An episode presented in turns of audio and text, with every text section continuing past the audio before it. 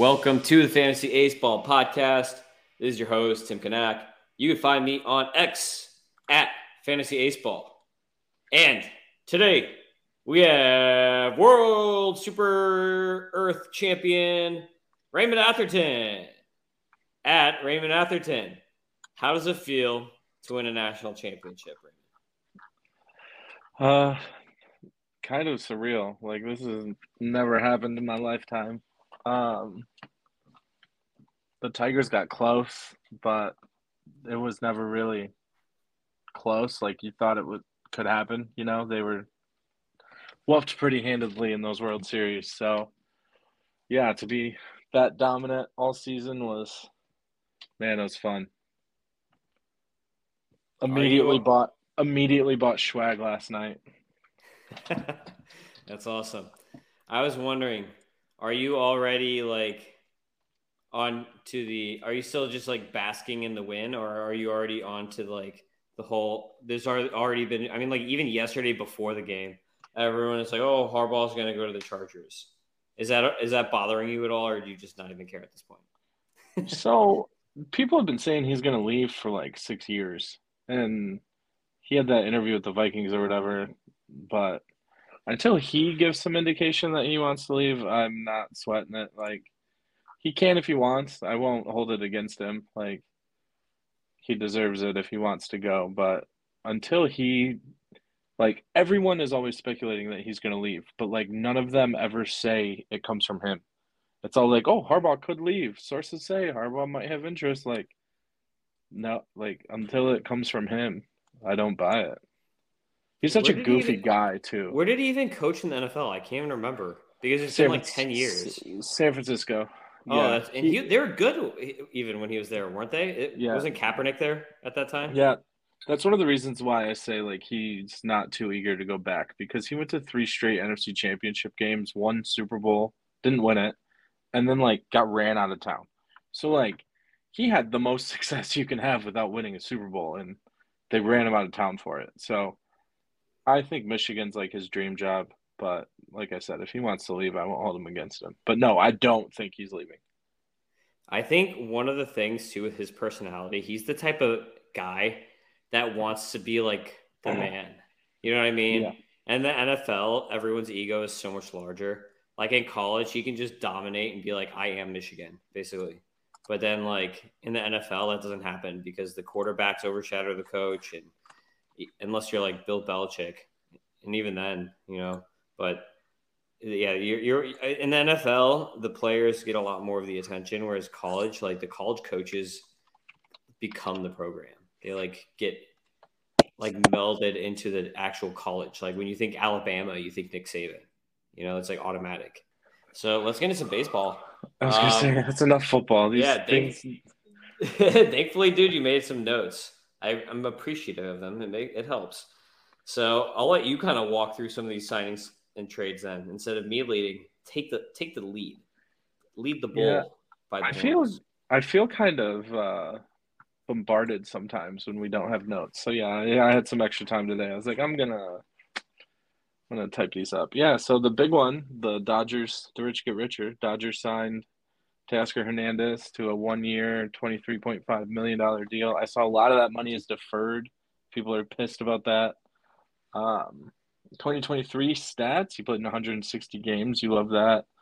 Triple slash line, 258, 305, 435, 740 RPS, 740 OPS, 26 home runs, 93 RBIs. Yeah, dude, uh, that's a lot of money for Teoscar. Right now, he's just banking that the Dodgers lineup is going to inflate his stats so he can get a long term deal next year. that's yeah, that's exactly what, and he's making bank this year. That's exactly what he's doing now. Yeah, I saw a tweet that said the he took a one year deal because of the loaded corner infield market or outfield market, and I'm like, are we looking at the same market? Like, I yeah, don't, I don't think it's all that overwhelming. No, it's not good. What happened was he I feel like he had kind of a down year last year. It was okay, but like OBP wise, 305 OBP is pretty bad. He had kind of a down year last year, and he's just hoping that he's gonna because he probably had a few year a few offers that were like three or four year deals. I think he's gonna just hope that he like really just blows away the numbers as far as like RBI. Like he could have like a I think I heard it on the CBS podcast. Like they were like, "Oh, JD Martinez had like an RBI per game, so or something like that." So Almost, yeah. yeah, so if if Teoscar could do that or something like that over 140, 150 games, then he's gonna get a six or seven. You know, someone's gonna give him a six year deal or something next year. So he's already 31 instead of like a three year. Yeah, I don't know. The Dodgers desperately needed a right handed hitter, but like he's getting older. I don't know. I think the the average is coming down and he's selling out for power a little bit, but I don't know. It makes sense. They probably overpaid, but they don't give a shit, obviously. Especially when you um, just defer it all. and like he's batting seventh, according to Roster Resource, so he's batting at the bottom of the you know their studs. The thing I thought was weird, they had him batting behind uh, the rookie Hulu James Outman.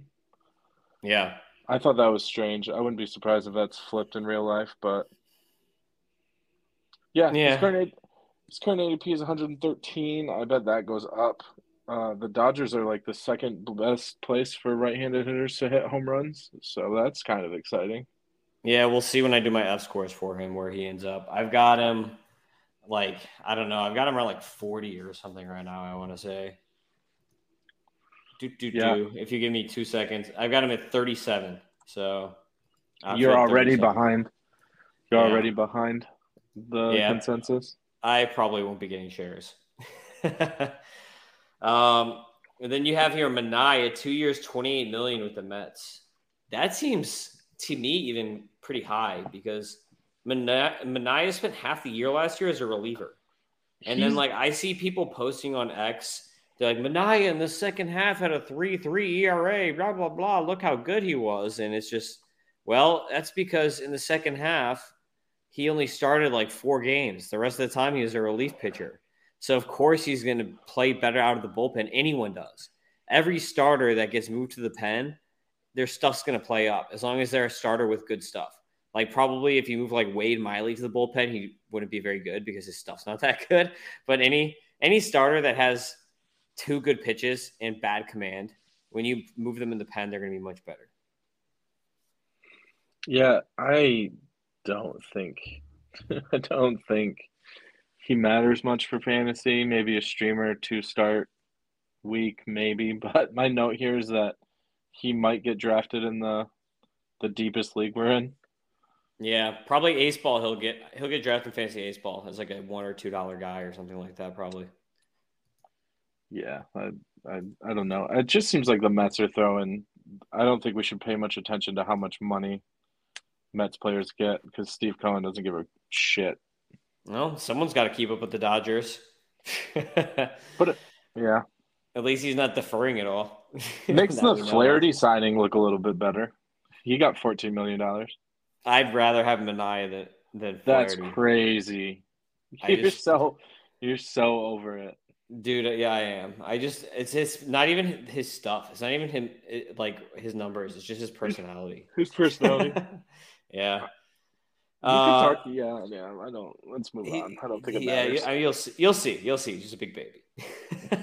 uh, Luke, Luke Raley traded to the Mariners on his honeymoon. I didn't know that, dude. That was on. That happened on his honeymoon. Yeah. So I was just scrolling. Um, he had he was on an interview and said they were in a pool playing volleyball with his wife. And like they got done. He's like i just won mvp and i look at my phone and i had like 25 texts and 40 missed calls. It's like oh. Call. yeah.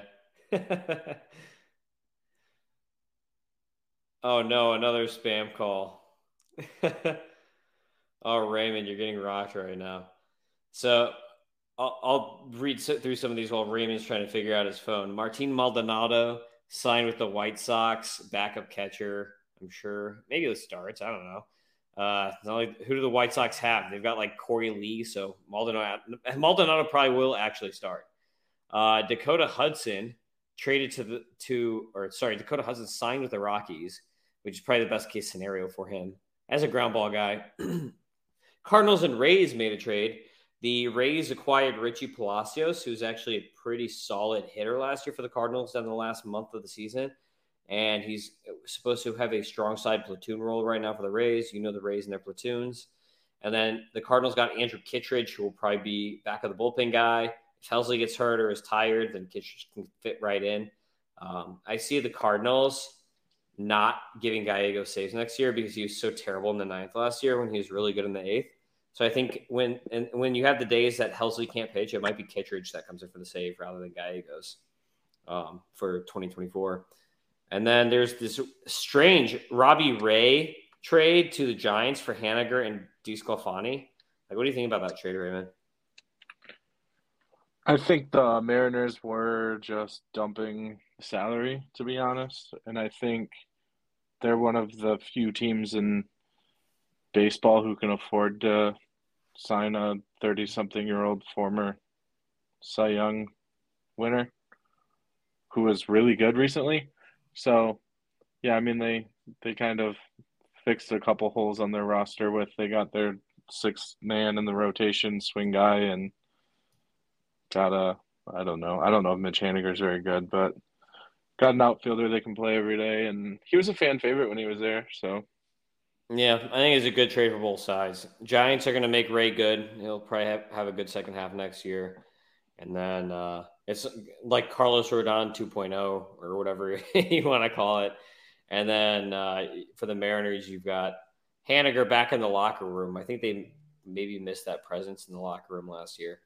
And then mm-hmm. Harrison Bader signed a one year, $10.5 million deal with the Mets, which is going to be good for Mets pitching. So, I mean, for like hitting Bader, you're probably not going to own him in most leagues unless you're in a 15, 20 team league, you need some steals or whatever. But yeah, steals is Mets, about it. Yeah, but for Mets pitching, that's going to help them because he's probably the best defensive outfielder in baseball with him and like Kevin Kiermaier, like the top guys. So I would say like that just makes Senga even better because I don't even know what other Mets pitchers you really want next year, but that might boost Senga a little bit. Um, a few other quick notes here. White Sox talking about Cease. Apparently, they're not getting good enough offers according to their what they want for him. So we'll see if Cease moves or if they hold him to the deadline. There's going to be a point in the next month or so when people start reporting for like pitchers and catchers start reporting where just trades aren't going to happen anymore. And I don't know, like, like what do you, what, what would you say that point is, Raymond? Like February 1st, like we don't really see trades after February 1st. I feel like if Cease is going to move, it's, there's going to yeah. be some point where they're just like, yeah, not going to happen anymore. I think. When, yeah, there's definitely like a lull. I don't know. You you see like the bottom of the roster guys move, but yeah, there's really not superstars that get traded once teams start reporting and getting ready for the season. Usually you wait till the All Star break. But yeah. Yeah, no, I I hope it happens. I don't know. The Reds, the Orioles, either of those would be fun.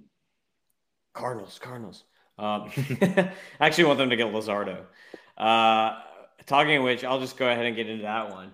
Um, the Marlins, Craig Mish, the the beat reporter for the Marlins, hinted that a fun trade is coming for the Marlins because I guess the Dolphins fans were crying that they lost or whatever, and so he's like, "Don't worry, turn that frown upside down. A fun trade is coming." And I don't know if he's just being like goofy or if he actually meant it. So keep that in mind. Uh, your Tigers, Matt Vierling is the favorite to land the third base job. So I guess Colt Keith does that mean he's a second baseman? What do you think? Um, I I think this. I don't know. I almost didn't put this in here because I don't know that it really matters, but yeah, I think it means that Colt Keith. Not all of the young guys are coming up for sure. Definitely, like Keith and Young. There's not enough spots to go around. I didn't uh, I think, think Young was coming up right away. Anyway, I thought he was probably yeah. going to be more like a next year guy. If he, if Colt Keith specifically hits like 340 in spring training, like they're gonna bring him up. Like, just because it's what they're penciling in right now, it's it's in pencil. It's not in Sharpie. So, I don't think it matters a ton. Go win a job, Colt Keith. Yeah, good point. Wander Franco likely banned to be banned from the U.S. after there's reports that Wander Franco to face lesser charges in the DR. So it just that shows you the difference real between the... quickly. yeah, it just shows you the difference between the governments. It's like ah, it's not that bad. I think the the government for the DR, as long as they're getting paid off, they don't really care. It's kind of what yeah. it seems like, because uh, the evidence, quite frankly, seems pretty damning against him. That has been released, like what this girl yeah. has said, and like what's going to happen to the mom. So it looks like the mom is going to get worse than Wander in DR. So I mean, yeah, I guess solicitation. Kind of, her mom's yeah. like a pimp, more or less, and then Wander's soliciting prostitution. Yeah, so, that's messed up. Yeah. Uh, Red Sox might trade Yoshida, which is interesting, but their outfield's pretty crowded because they've got O'Neill, they've got Duran, they've got uh, Abreu and Rafaela. They've then they've got Yoshida. So someone's got to, someone's got to, something's got to give there, I guess. They're trying to shed payroll too, and he's pretty expensive. So yeah. Apparently, the White Sox are going to let Crochet stretch out and try him at starter. Um, that worked That's out for Michael Kopech, so we'll see. That's a joke. Keep going. Put Kopech back in the pen. Uh, Rod Blagojevich, no, I'm joking. Rachel, Rachel Balkovec has, bec- has agreed to become the Marlins director of player development, so that's pretty cool. Got a woman there.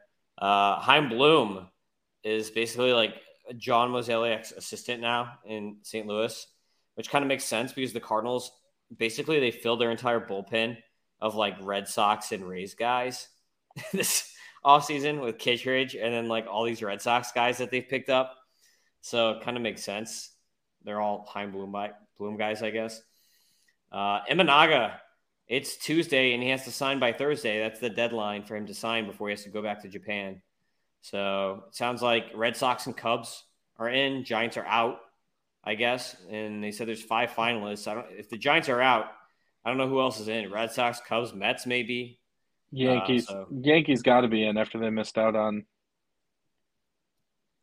Yoshida. Wow, that was yeah. Bad. Well, apparently the Yankees are big. The Yankees are well connected to Snell right now, so which I saw talk about a volatile rotation. If you have Snell and Rodon, Rodon in the same rotation, the same, yeah. And then uh, Marcus Stroman wants to sign there so bad, and they haven't even called him yet. Poor Stro show. Uh, Soler might be signing soon. There have been some rumors of Soler, but not to the Marlins. And that ends the news. Let us get to the relief pitchers before my baby wakes up and starts crying in the middle of the podcast.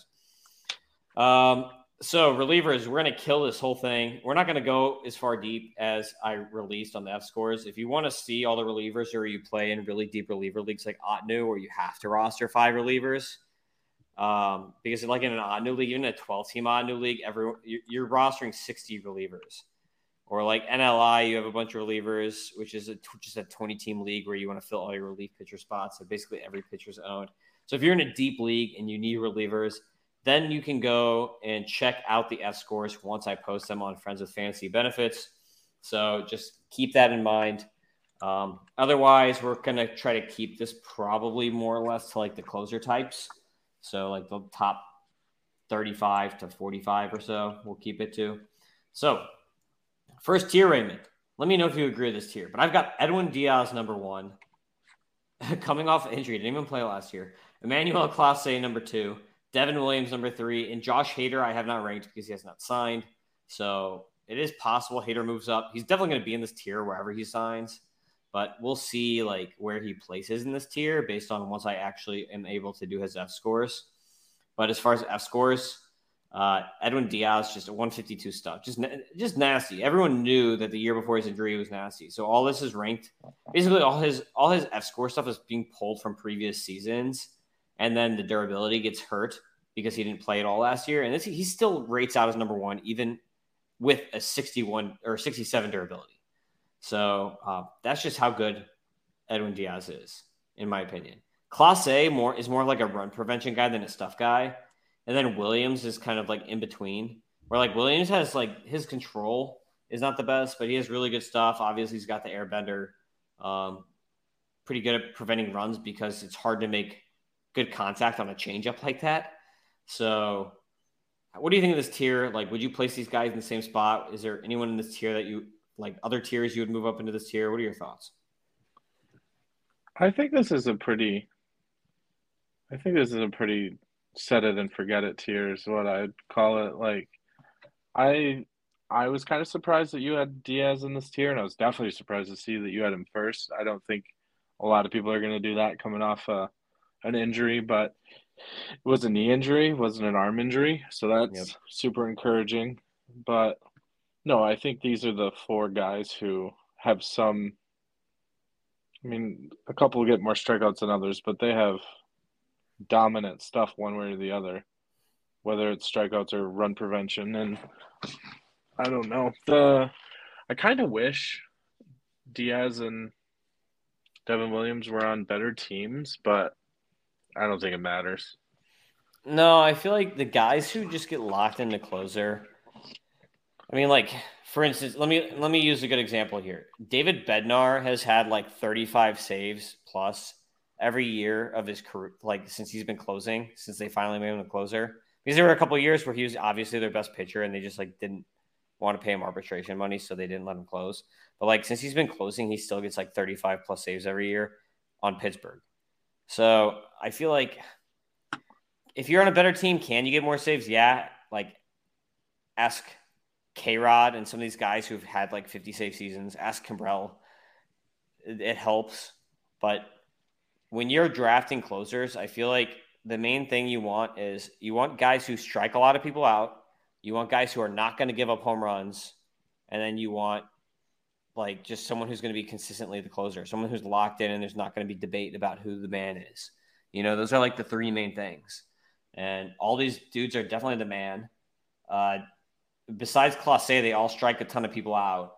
And then they also are good at not giving up homers, which is like Clase's main thing. Is just like he doesn't walk people and then he doesn't give up homers. So like if you do that, you're pretty you're gonna be pretty good at preventing runs. Yeah, and if you there nobody is ever on base when you do give up home runs, they're solo shots. Yep. So second grouping is another four man tier, and one of these guys actually really surprised me, and I dug in a lot more because I was like, eh, I don't know. Like when I put his F scores in, and you'll know who it is when I get, put the name.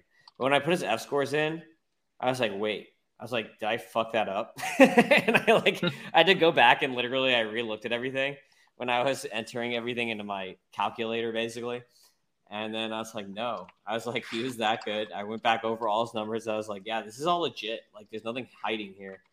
Um, but you'll know who I'm talking about in a second. So this tier, I've got number five, Pete Fairbanks, six, Andres Munoz, seven, Tanner Scott, da, da, da, da, and eight, Jhoan Duran. Um, all these guys more or less, less have like similar type numbers. Like their F stuff is all pretty similar across the board. All of them have worse control than the guys in the last tier. And then the uh, FERA numbers, they're a little worse at preventing runs than guys in the last tier. And all of them, their F scores are right around like 130 or so. Um, so I kind of think that this tier here, that's like the drop off is the F score is like all, all all these 130 range of F score, whereas like the next tier down are all like one percent range between this one and the next one. So, what are your thoughts on this tier, Raymond? My big surprise from this tier was Pete Fairbanks, not Tanner Scott, because he was really good mm. last year. But Pete Fairbanks is just so brittle that I don't know if I'd feel comfortable taking him over a lot of these guys who have proved to be able to stay healthy. But I mean, relief pitcher in and of itself is a pretty interesting case study for your F scores because durability is already so fluky because you're talking about 60 games rather than 160. And so like you're making small sample sizes even smaller. But um, yeah, I think Doval belongs in this tier. I think is the one that is the massive omission for me. And maybe Fairbanks deserves to be down a little a little lower just because I mean the Rays didn't do the platoon game that they always do because Fairbanks is so good. That's a testament to him and why you have him so high, but the health really bothers me. So yeah, and then I mean, maybe... he's one of the better relievers in baseball when he's healthy. But I agree, like, yeah, you have to worry about the health. But one of the things this year that we don't have to worry about is I feel like every like the last few years, there've been questions about who the guy is going to be in Tampa.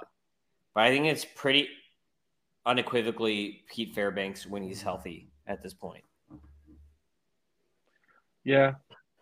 I just am always afraid the Rays are gonna you never know what they're gonna do. Like just because it's what they did last year, that's not a predictor of what they're gonna do next year. So that little shadow of a doubt has me a little worried of drafting him. I mean, the good thing about your scores is you don't have to draft him as your RP6. Like he's going down around 120. So I'm sure you're going to have a lot of Fairbanks, but it kind of makes me nervous. Yeah, I think I'm going to get a good amount of Munoz too because a lot of people were kind of like down on Munoz at the end of the season after like everyone was pretty high on him coming into last season. It's like riding the wave almost, right? Like all mm-hmm. the hype of Munoz was last year. Now the hype has died off, so you might be able to buy in a bit on him. Dude, it's funny. I I always try and tie an ADP because I feel like that's a a lot of people care about, and your ADPs are all over the place for your your rankings. Like Edwin Diaz is sixty seventh, and then Williams and Hader in the forties, and then your second tier, uh, top three guys are all in the one hundreds, and then Duran's in eighty four. Like you could based on ADP, you can just draft whoever you want because you're way ahead of ADP. Yeah, that well, that's why I don't look at anybody's rankings. Like whenever right. I, I, don't look at anyone's rankings or ADP until after I do my own. Once I do to, my own, then right. I start looking at ADPs and I'm like, okay, where are all my values at? And that's how I do my like sleepers and busts basically. Because I'm like, okay, here's where I'm ranked on this guy, and then here's where ADP is because I don't want anyone else's rankings to influence me, even like subliminally. Right. It's hard to, especially in this world we live in where information is so accessible and always in front of you. It's hard to form your own opinion. So I respect that. Yeah. I mean, li- I, like I'll listen to other podcasts, but I won't read content because like I feel like when I read something, it burns into my brain more. And like I could accidentally, yeah, I feel like I could just accidentally like subliminally trick myself more. Whereas when I listen to things, it may affect me a little bit, but it's definitely to like a lesser extent because I'm when I'm listening to podcasts, generally like I'm doing something else, not just sitting there like intently listening to something. But if you're right. reading, that's what you're doing is you're reading. You can't read and do something else. Like if I'm reading and someone's talking to me, I don't even hear what they're saying. But mm-hmm. like if I'm listening to a podcast, I'm usually either driving or I'm shopping at the, you know, like in the grocery store, I'm working out or I'm doing something else. So it's just kind of like background. It's almost like a little bit of background noise and you hear it, but at the same time, it's not like burned into your brain like as if you read. So yeah, I like struggle. I struggle listening to podcasts with a lot of stats in them because I feel like if I'm doing anything else, I'm not paying attention. So like I want to hear like I won't listen to a sports podcast and work or work out or anything else. Like even like doing chores, it's hard to it's hard to listen. So I'll just listen to music, and then when I want to pay attention, or when I can pay attention, I'll listen. Like driving is when I listen to most of my sports podcasts. Yeah, I, I mean numbers too, like the F scores. That's why I try not to just like bog down with a million numbers it's better. Like I'd rather just give the rankings and why mm-hmm. things are better than another. Like I might use the F scores as context on the podcast, but if you actually want to read the F scores, it's better to go look at it in written form than hear it on a podcast if you want the actual numbers. So the next tier that we have here is a larger tier. It's a six man tier. We have the number nine closer slash relief pitcher, Evan Phillips closer for now until the Dodgers goes, you know, defer 100 million Josh, Josh Hader. Hader, right? Uh, and then we've got Ryan Helsley, number 10, Clay Holmes, 11, David Bednar, 12, Raisel Iglesias, 13, and Camilo Doval 14. And I know you're going to say that I have Doval too low because you already kind of hinted at that. Um, I am concerned about the control, and I have been for a couple of years. Obviously, last year, like he's it didn't really affect him, and he plays in San Francisco, which is a pitcher's park, so that's going to help. So, like everyone in this tier has a bit of a concern, right? Like Phillips could get blocked. The Dodgers could spend more money right. on block Phillips. Helsley's concern is health, nothing else. Always hurts health, right? Um, Clay Holmes, the Yankees could also still go do something else because Holmes is almost like a worse version of Clase where his stuff isn't that good, but he's good at preventing runs for some reason, especially in Yankee Stadium, which is hard to do. So he's good at preventing runs, but he's his stuff is just not that good. Uh, Bednar is really good, but he's on a bad team.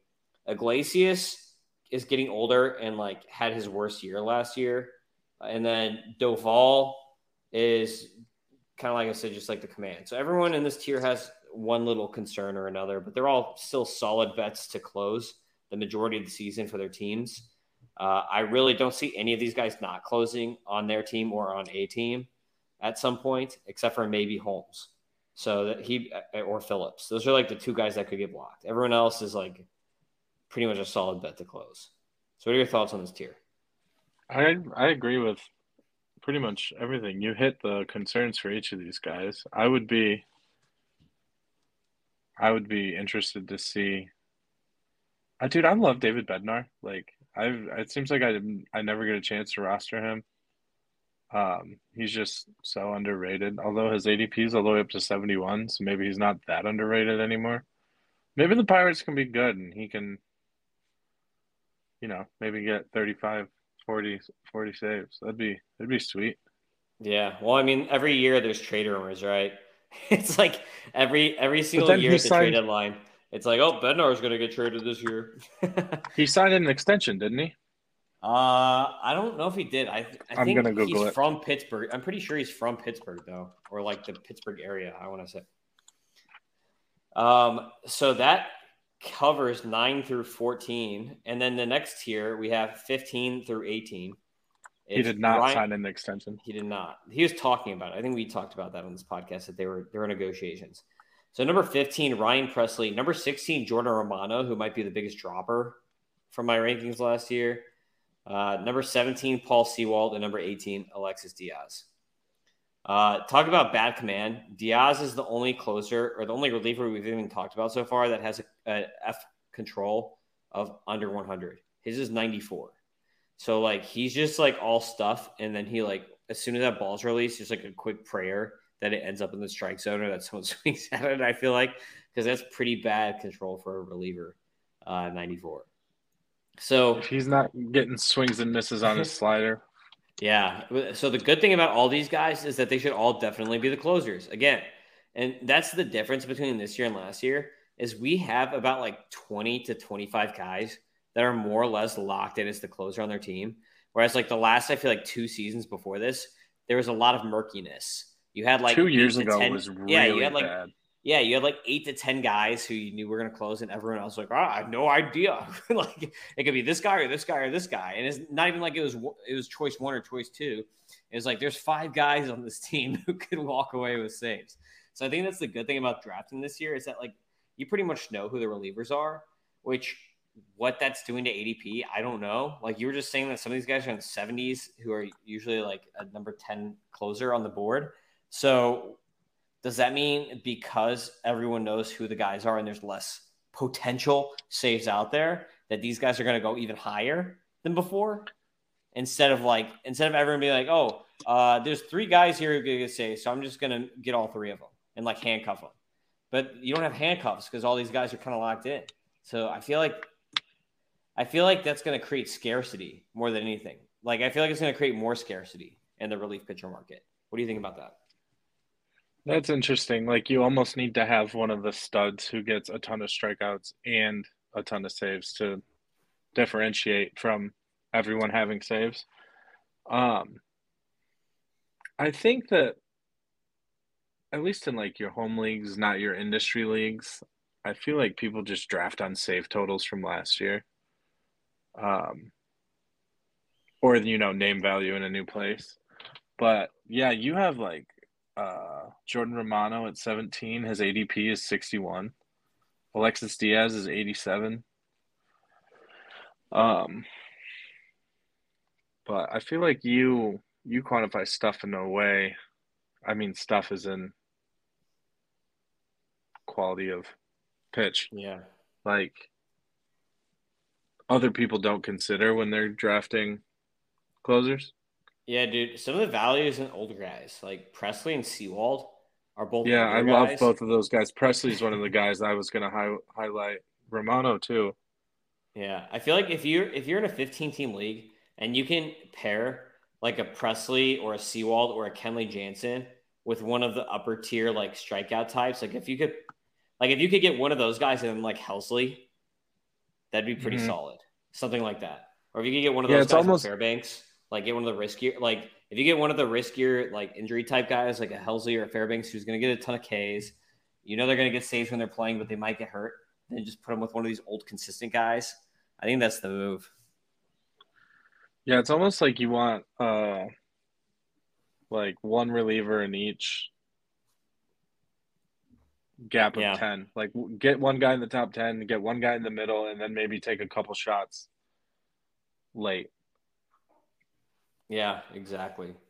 So the next tier is pretty big, and this next tier is the first tier where we get like some potential non-closers. Like I would say th- that this tier is basically going to be, um, it's it's more or less like young handcuffs or like potential handcuffs or major K guys with like the back end closers. Like the first five or six guys in this tier are going to be closers, and then there's a bunch of just like young studs who should get like a ton of Ks. And if there's an injury, that's the guy that you would want who could be like an elite closer at some point. So number 19, we have Kenley Jansen, who's locked in as a closer. Even if the Red Sox trade him, whatever team he's going to, he's going to close. Like there's no ifs, ands, or buts about that. Kenley Jansen is going to be getting saves for some team because there are rumors that Jansen could get traded. Number 20 is Yuki Matsui with the Padres. I know some people were saying that you suck go or whatever his name is. Go suck you with like whatever his whatever the hell his name is. Uh could be the closer, but like this is the thing is you look at the contracts. It's you suck go, right? Like he signed for like two no, years, four woo. million. It's woo goo? suck go. It's goo. Woo. Woo. Woo suck go. Okay. So you suck. So so Woo suck go. Uh, that dude signed for like two years, four million. Matsui signed for like five years and twenty million. So to me, when you're looking at who's gonna get the saves, it's like follow the money. I know Matsui's the lefty, blah blah blah, but this dude was a beast in Japan.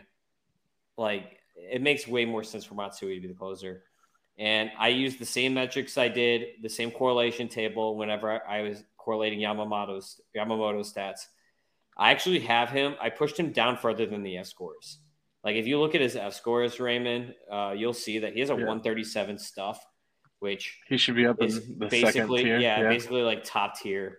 The command is not the best though, 98, and then a 155 FERA, and basically that's like doubling his estimated home run totals, which puts him at a 126 F score. So like by this F score, I should have him in like the second tier with like Fairbanks, Munoz, Scott, and Duran.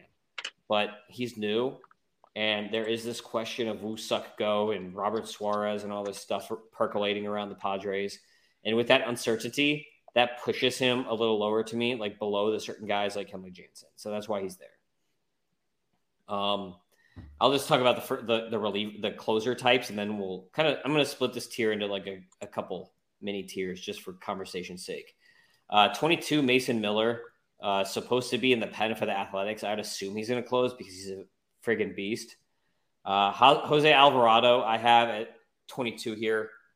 I'm assuming he's going to close right now for the Phillies because he got saves at the end of last year and he was really good. But I keep thinking that the Phillies should go get Josh Hader. That would be like the move that could just be dominant for them. That'd be just like an over the top type move that the Phillies could make that puts them back up in the same tier as the Braves, I think, if they did that. Um, but otherwise, they've got just some sort of mix of like Hoffman and Alvarado and Kerkering, who we'll talk about in a little bit here. 23, Jose Leclerc looks like he's going to be the closer for the Rangers unless they go get Hader. Um, or maybe like if they get like a Jordan Hicks, Jordan Hicks might push Leclerc a little bit. That'd be kind of interesting. Uh, 24, we've got Adbert Alzolay, who is pretty much locked in to be the Cubs closer. He was really good last year. I think he pitched above his skis, though. The F scores say he did.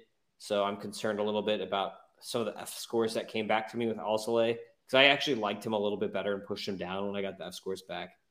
And then the last guy is Craig Kimbrel, who looks like he's probably going to at least start the year as the Orioles closer, even though I think Yennier Cano might be better.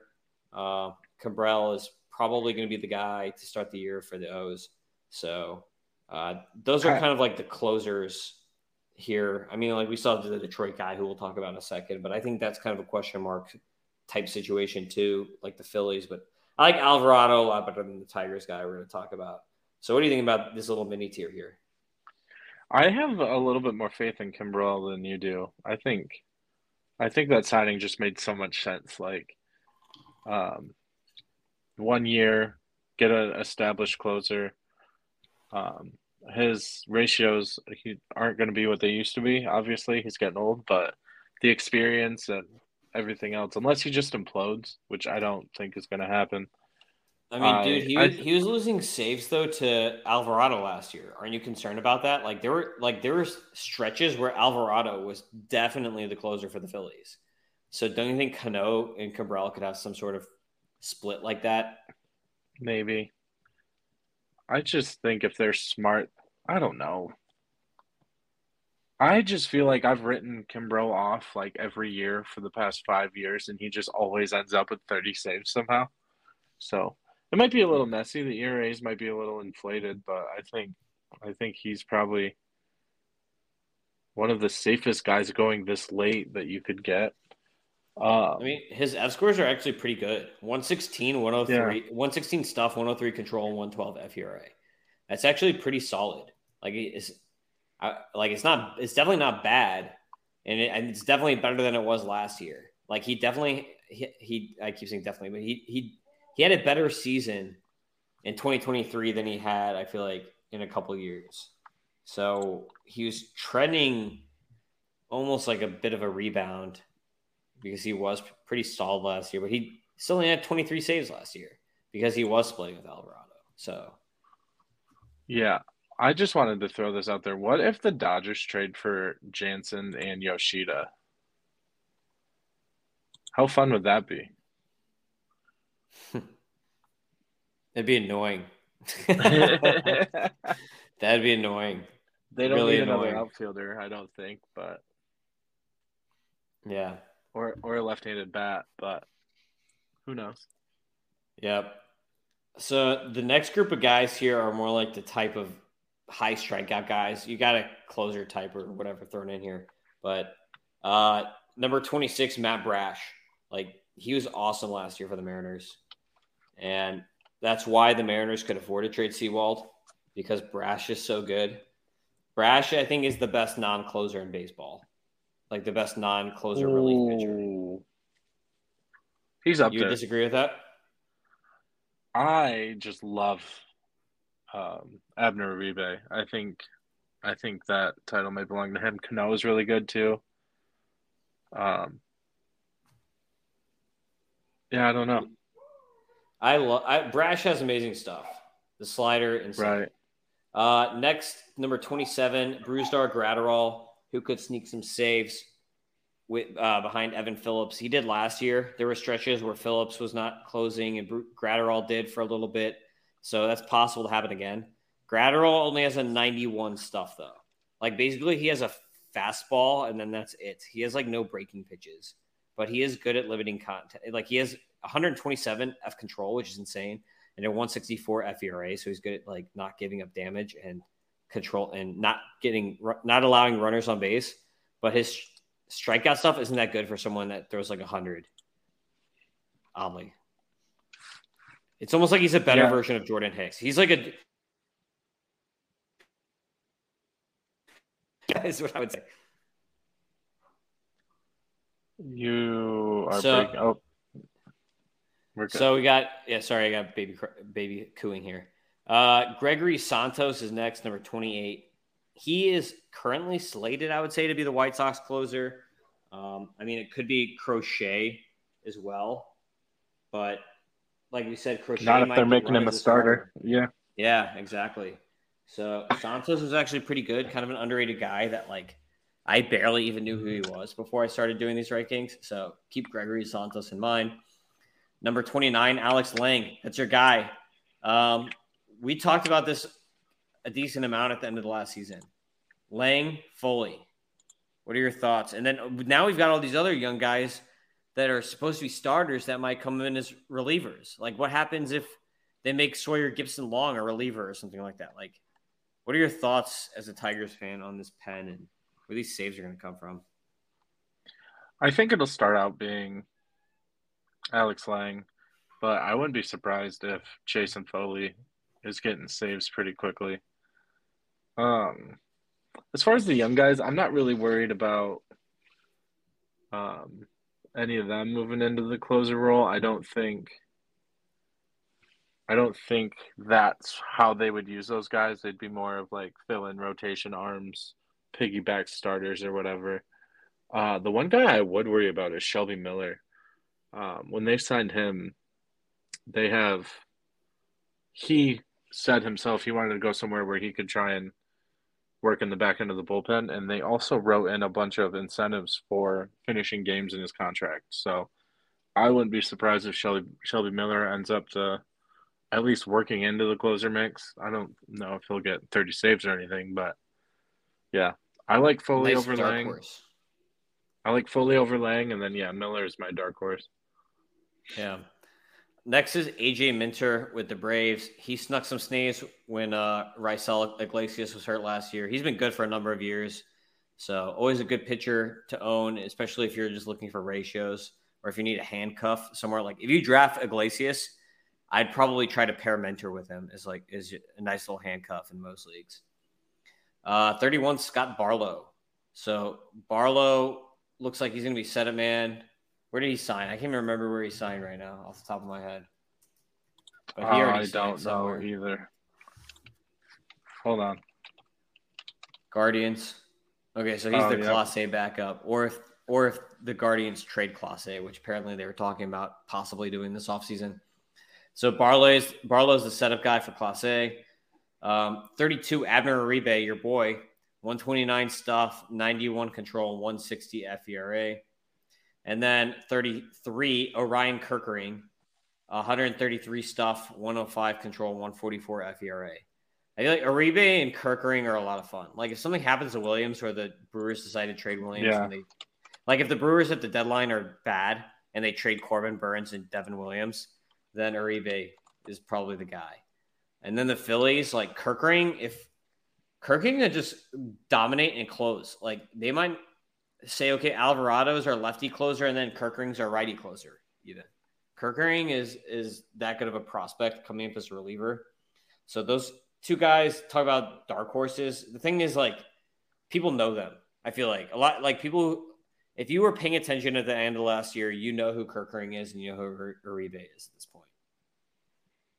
A lot of people weren't, though. You know, when football starts and yeah, welcome fantasy football people. Those are your guys, Abner Uribe or Ryan Kerkering. um, and then like I would say, unless like while those guys were playing, they were actively getting saves. They yeah, they don't. I wouldn't say they'd be on the radar. Not to yep. sell anybody short, but. so this next tier, there's a couple guys who should get saves at the beginning of the year, and then there's a bunch of guys who are nice strikeout type guys, setup guys if you're in holds leagues. So I'm just going to kind of blow through them and then let you pick anyone you want to talk about. 34, Kyle Finnegan should close for the Nationals, but they suck. Uh, 35, yeah. Yennier Cano could split saves with Kimbrel, I think, for the Orioles. He did last year with Felix Bautista. Uh, 36, Will Smith should be the Royals closer. Uh, World Series, always World Series champion Will Smith. Number 37, Eric Swanson, setup guy for the Jays. If Romano fumbles, Swanson was really good the last couple of years. Uh, same thing, Jason Adam. If you if uh, Fairbanks has issues. Jason Adam would be the fallback guy for the Rays. 39, Gio Gallegos. Like I said, I think if I don't think he's getting saves. I think if someone's getting saves besides Helsley, it's going to be Kittredge. That's just my gut. So Gallegos, though, for holds leagues, he'll probably get a lot of holds and he's going to get good ratios. Uh, 40, Chris Martin with the Red Sox. Kind of the same situation as Gallegos, but Red Sox version. Gallegos is better for Ks. Martin is better for preventing runs because Gallegos does give up a lot of homers.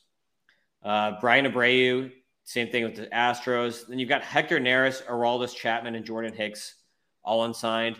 Chapman and Hicks, I would say, could play in a safe situation somewhere. They've both been closers before, obviously. Neris, probably not a closer, but could be a high leverage guy at the back of a bullpen if you need holds. Griffin Jax, good setup guy for the Twins. Kevin Ginkel, good setup guy for the D backs. If something happens to Sewald, he's probably the handcuff. Suarez, Robert Suarez, like I said with the Padres, that situation's a little up in the air. So Suarez is a guy to watch. James McArthur for the Royals. I think this is a guy that could eventually take Will Smith's closing job. He was really good down the stretch last year. So James McArthur, a name to watch. Matt Strahm was awesome for the Phillies. I just don't know what is he going to start? Is he, he going to be a reliever? Like, what are they going to do with him? Um, this is like a Sparpy type play here in Strahm. He's not going to close. He's not going to get you saves, but he will probably be provide you some sort of sparp or reverse sparp, as I like to call like guys who are relievers but they start in some leagues where you can't where you have a limit on starters. You can like reverse sparp him. So Strahm, pretty good for that. Um, and then Prelander Berroa is a name I like. 132 F stuff here for the Mariners. Prelander Berroa, a good Sparpy type candidate here. And then Alex Vesia with the Dodgers is kind of like their number three guy, has been for a number of years. And J- John McMillon is another guy with the Royals that could really bounce. 133 F stuff.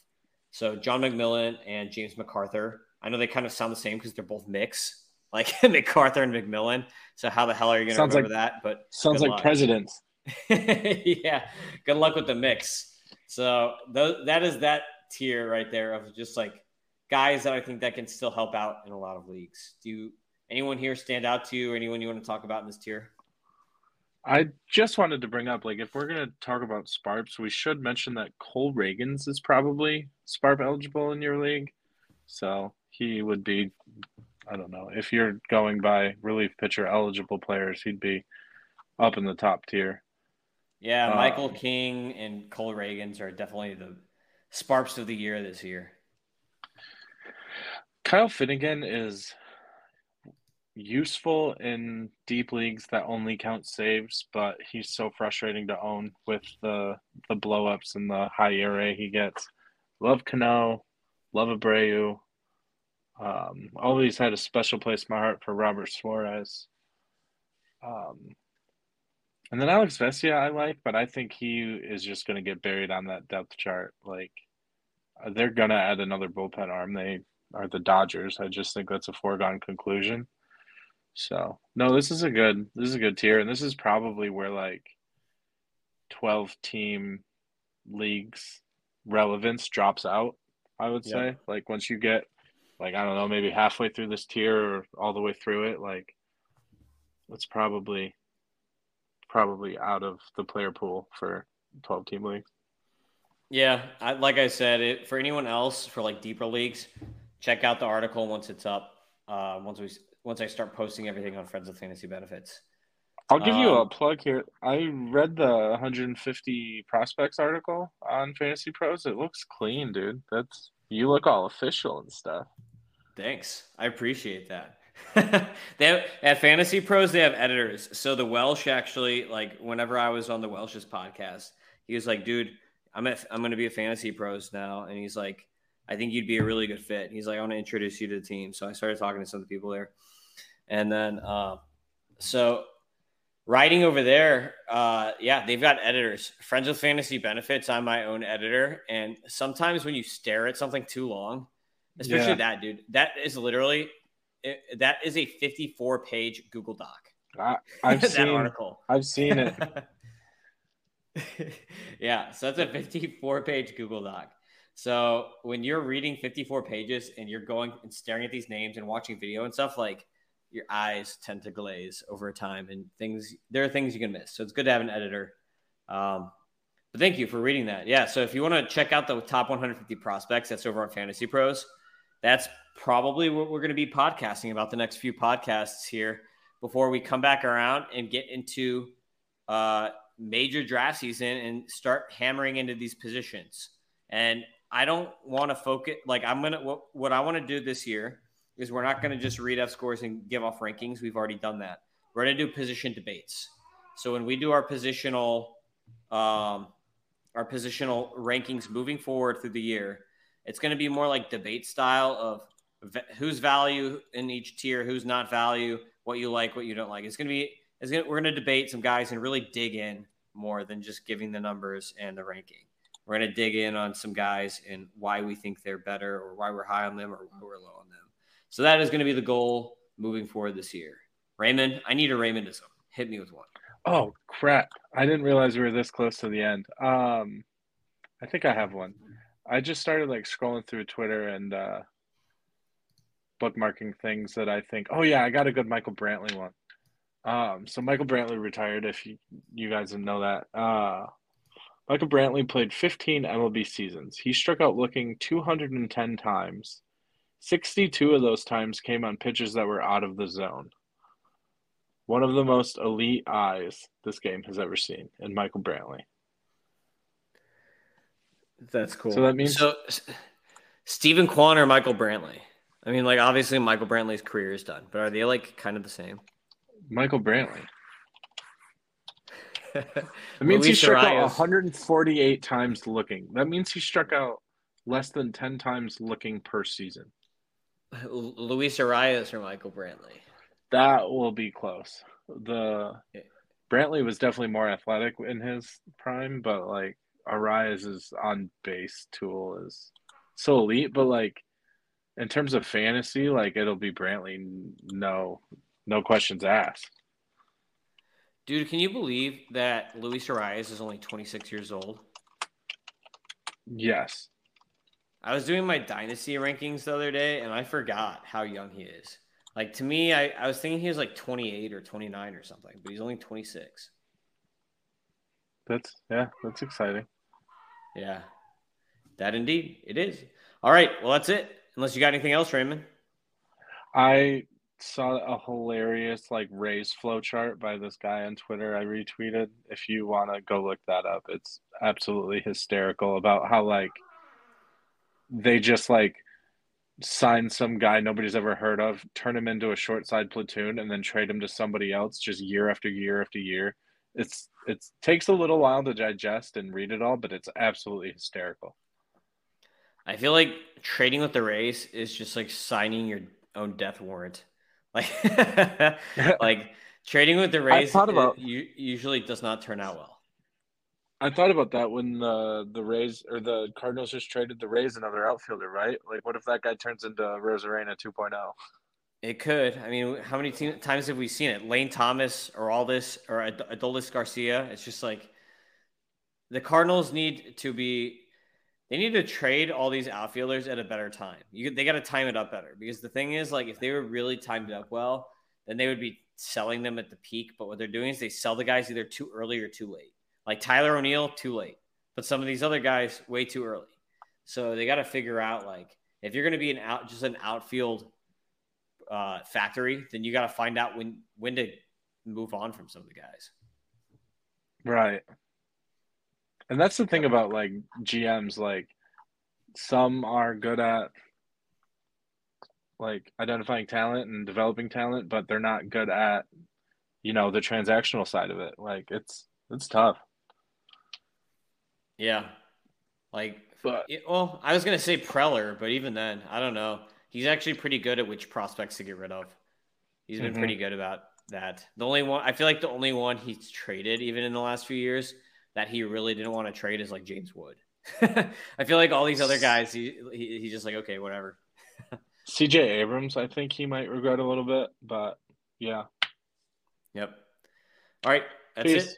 Yep. We'll Thanks see you next listening. time on the Fantasy Baseball Podcast. Follow us, subscribe, at Fantasy Ace Ball on X for me, at Raymond Atherton on X for Raymond. And we'll see you next time for prospects. Of course, right when we sign off, Shota Imanaga signs with the Chicago Cubs. There are currently no terms, no years, no money. Gabe is so happy in such a happy place. What do you think about Imanaga and the Cubs, Raymond? I think Cubs fans aren't going to murder their front office anymore. They finally, they're the last team to make a MLB transaction in the offseason, and they they preached patience all year and finally pulled the trigger. It's a pretty big one. Dude, I think that they've been really into trying to add to their Japanese talent. Like the kind of the rumors were that they were in on Ohtani, they were in on Yamamoto, and then now Imanaga. So they got their guy. Um, now it looks like they're going to be focusing on Bellinger, trying to bring Bellinger back. So if they can get Bellinger back now too, that'd be pretty sick. And then uh, also, besides that, the Red Sox, who are highly in on Imanaga, um, maybe Montgomery, Snell. You might have you might have a Yankees and Red Sox Snell off here. What do you think? Well, the Red Sox have said they don't have any money to spend. So, like, I, is it really going to be a bidding war or anything? Like, I feel like they're not going to be able to compete if any of those guys want to sign soon because the Red Sox have said they have to shed payroll. Huh. But I was yeah. going to bring up like who this boots out of the Chicago starting rotation, but it's nobody important. so it doesn't matter. Yeah, exactly. I mean, it's not going to be Hendricks. It'll probably be just be the young, you know, it'll it's just going to be end up being the young guys, whoever the young guys mm-hmm. are going to be who are going to take Keegan Thompson or whoever was going to get that fifth. Jordan Wicks. I think Jordan uh-huh. Wicks probably was the guy. So, or like Ben, that Jordan Wicks Ben Brown combo, whatever whatever they were going to do there. I think right. it's going to be that spot. Or maybe Javier Assad moves to the bullpen now. Assad was pretty good down the stretch though, so I don't know. I guess we'll see. But I mean, nobody gets through. This is something to keep in mind. Nobody gets through a season with five starters, so you have to have yep. eight, eight or nine guys that you can, you know, rely on for some innings. Yeah, true story. Okay, well that's it. Just wanted to jump back on and talk a little Shota Imanaga. I like his name. That's a cool name, Shota. Shota. Sounds like a samurai. I'm glad he signed though. I'm glad this is over and on Tuesday and not Thursday. Yeah. Now, okay, it's funny because now everyone's on the Twitter X machine saying Oh, now the market can finally start moving. Literally, that happens every signing. Every single signing. Now the market can start moving. Yep. Now it's going to really start moving, guys. I promise.